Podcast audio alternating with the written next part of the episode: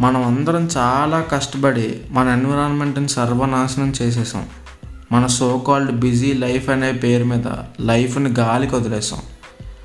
Family అంటే time ఏది అంటాం.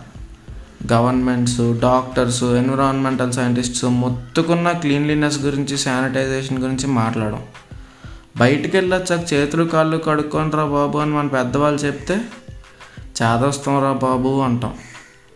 Traffic road accidents global warming pollution విపరీతంగా పెరిగిపోయాయి.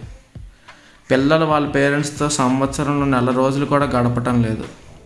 నమస్కారం మన సంస్కారం అని మర్చిపోయాం. కానీ గత నాలుగు నెలలుగా కరోనా పుణ్యమా అని మన బిజీ లైఫ్కి బ్రేక్ పడింది. మ్యాక్సిమం టైం ఫ్యామిలీతో గడపడానికి ట్రై చేస్తున్నాం. గవర్నమెంట్స్ డాక్టర్స్ మన పెద్దవాళ్ళు చెప్పినవి చచ్చినట్టు తోచా తప్పకుండా పాటిస్తున్నాం. పబ్లిక్ ప్లేసెస్ కూడా నీట్గా ఉంచుకోవడానికి ట్రై చేస్తున్నాం. పిల్లలు కూడా వాళ్ళ పేరెంట్స్తో చాలా హ్యాపీగా గడుపుతున్నారు. నమస్కారం. మళ్ళీ మన సంస్కారం అయింది. ట్రాఫిక్ తగ్గింది. సో ఆటోమేటిక్గా రోడ్ యాక్సిడెంట్స్ కూడా తగ్గాయి. నేచర్ని కేర్ చేయకపోతే చావగొట్టి చెవులు మూసేస్తుంది అనే పాఠాన్ని బాగా నేర్చుకున్నాం. కాదు గుణపాఠాన్ని నేర్చుకున్నాం. సో ఇవన్నీ చేసిన కరోనా అనే దేవతకు థ్యాంక్స్ చెప్తూ చివరిగా ఒక మాట.